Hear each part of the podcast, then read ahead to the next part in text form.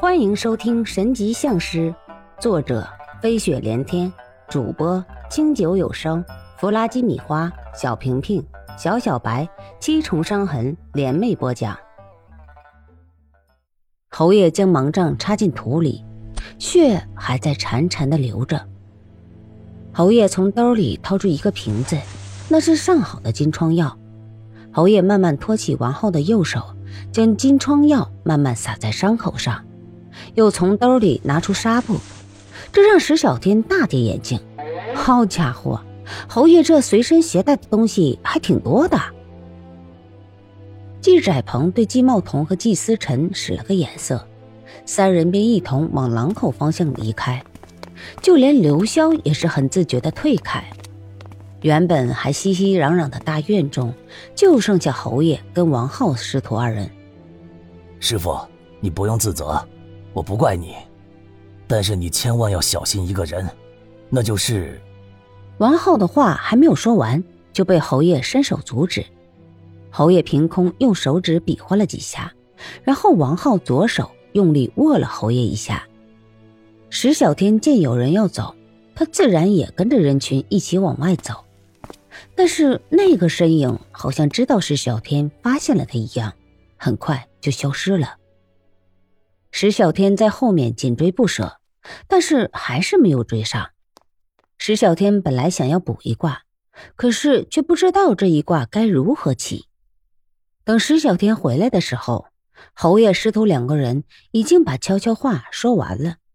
王浩离开的时候，正好和石小天四目相对。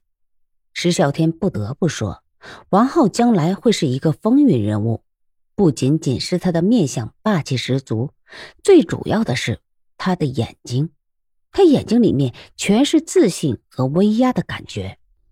记住我，我叫王浩，我想我们一定还会再见面的。王浩用挑衅的语气跟石小天说着。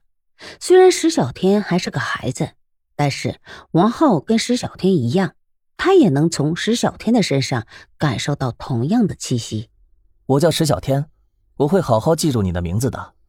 希望我们再见面的时候，你还能认出我来。石小天语气很平和，面带微笑。他并不觉得王浩是在跟自己挑战，而更像是在互相激励。这算是一种约定吧。王浩走了，侯爷也不再像以前那样有精神了。他在炕上足足待了两天。当人们再看到侯爷的时候，侯爷依旧还是侯爷。还是那个精神头十足、身手矫捷的侯爷，所有的事情就像从来没有发生过一样。侯爷闹心的这几天，石小天被刘潇安排到了一个兄弟家。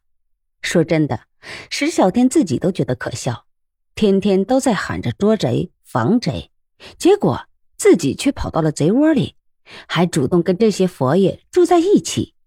好在兔子不吃窝边草，他的东西没有人动，又或者都不敢动。石小天不知道为什么，自从侯爷师徒纠葛的那天起，他总是觉得有一双眼睛在盯着自己。他找不到源头，他很想弄清楚，所以他在等一个机会，等一个可以把那一双眼睛从黑暗中拖出来的机会。虽然他感受不到那双眼睛的敌意，石小天苦苦的寻找机会，因为那双眼睛看得他很难受。石小天凭着印象来到了当天侯爷请他喝酒的地方，还是那个憨厚的小老板，酒菜也还是原来的味道。石小天细细想着这些天的经过，想着想着，竟然不自觉的喝多了。看着桌子上的三个空酒瓶，老板好心的劝解了一下，但是石小天已经喝多了，所以结了账后，他就晃晃悠悠的往回走。他希望遇到点什么，因为这才是他想要看到的结果。沧州府只是一个三流小城市，石小天好像迷路了，左转找不到家，右转还是找不到家。他就各种胡同，各种进，各种门口，各种吐。远远看上去，石小天已经吐得快虚脱了。就在石小天转进一条巷子的时候，几个黑影前前后后的把石小天围堵在中间。石小天本来还打算问问到底是怎么一回事儿，结果对方完全不按规矩办事，上来就出手。来的几个人以为对付一个醉鬼会很轻松，动手后才知道判断失误。石小天本就没喝醉，他从饭馆出来就开始呕吐，把藏起来的酒洒出来一些，让跟踪的人认为他真的喝多了。说吧，谁派你们来的？我们也不知道啊，我们就是干建筑的。有个人说要我们过来教训你一顿，只要我们同意，就一个人给一百块钱，所以我们就同意了。听到这话，石小天也懵了。本以为自己的功夫了得，这几个建筑工人如果使出全力的话，自己还真的很难打得过。武术之乡啊，看来在这个地方还是低调点的好。就在石小天愣神的时候，几个人趁机跑了。远处突然传来响声，然后就是猫的叫声。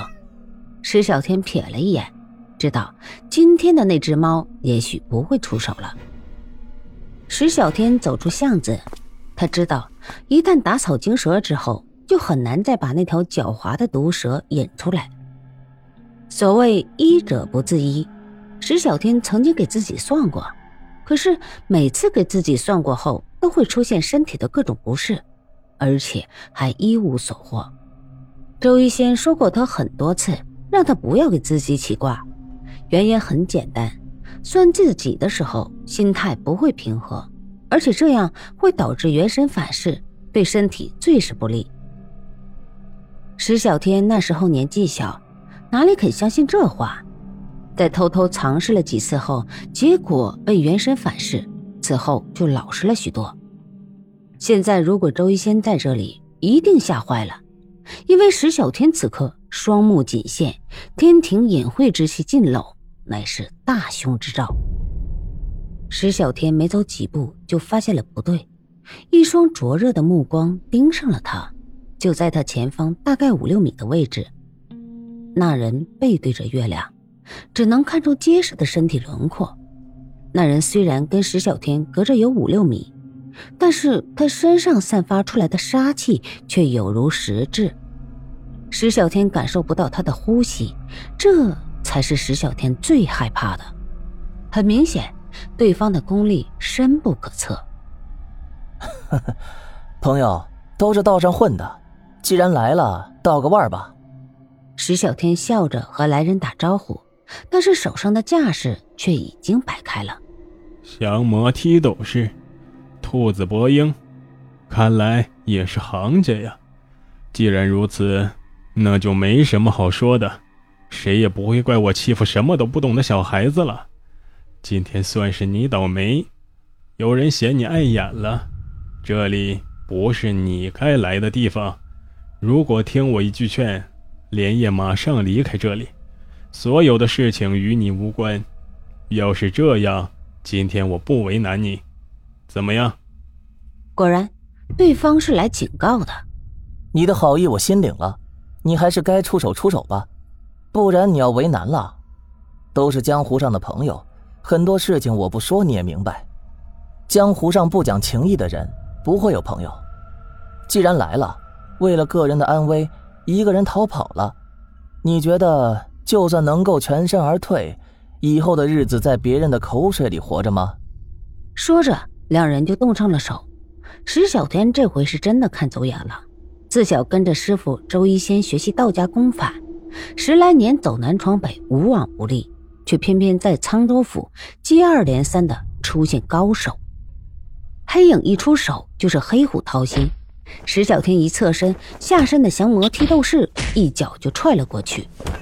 两个人在黑夜中打得难分难解，石小天不知道跟对方打了多长时间，汗水顺着鬓角发梢往下淌。砰的一声，那黑影一掌拍在了石小天的后背上。石小天当即感觉半个身子都被拍麻了。石小天勉强站稳后，却发现对方并没有乘胜追击。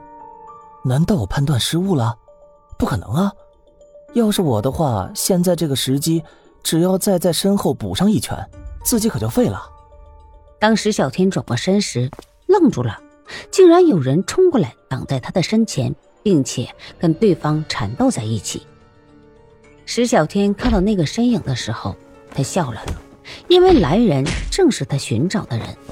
娇小的身材和对方一米八对打，却明显不落下风。闪躲、腾挪，每一个姿势都是那样的有美感。石小天觉得黑影的每一次出手都有点别扭。石小天看着两个人的身影越来越模糊，最后。变成了一片朦胧，他看到那娇小的身影在自己意识将要消失的时候跑向自己。本集播放完毕，欢迎继续收听，点赞、评论、订阅、分享。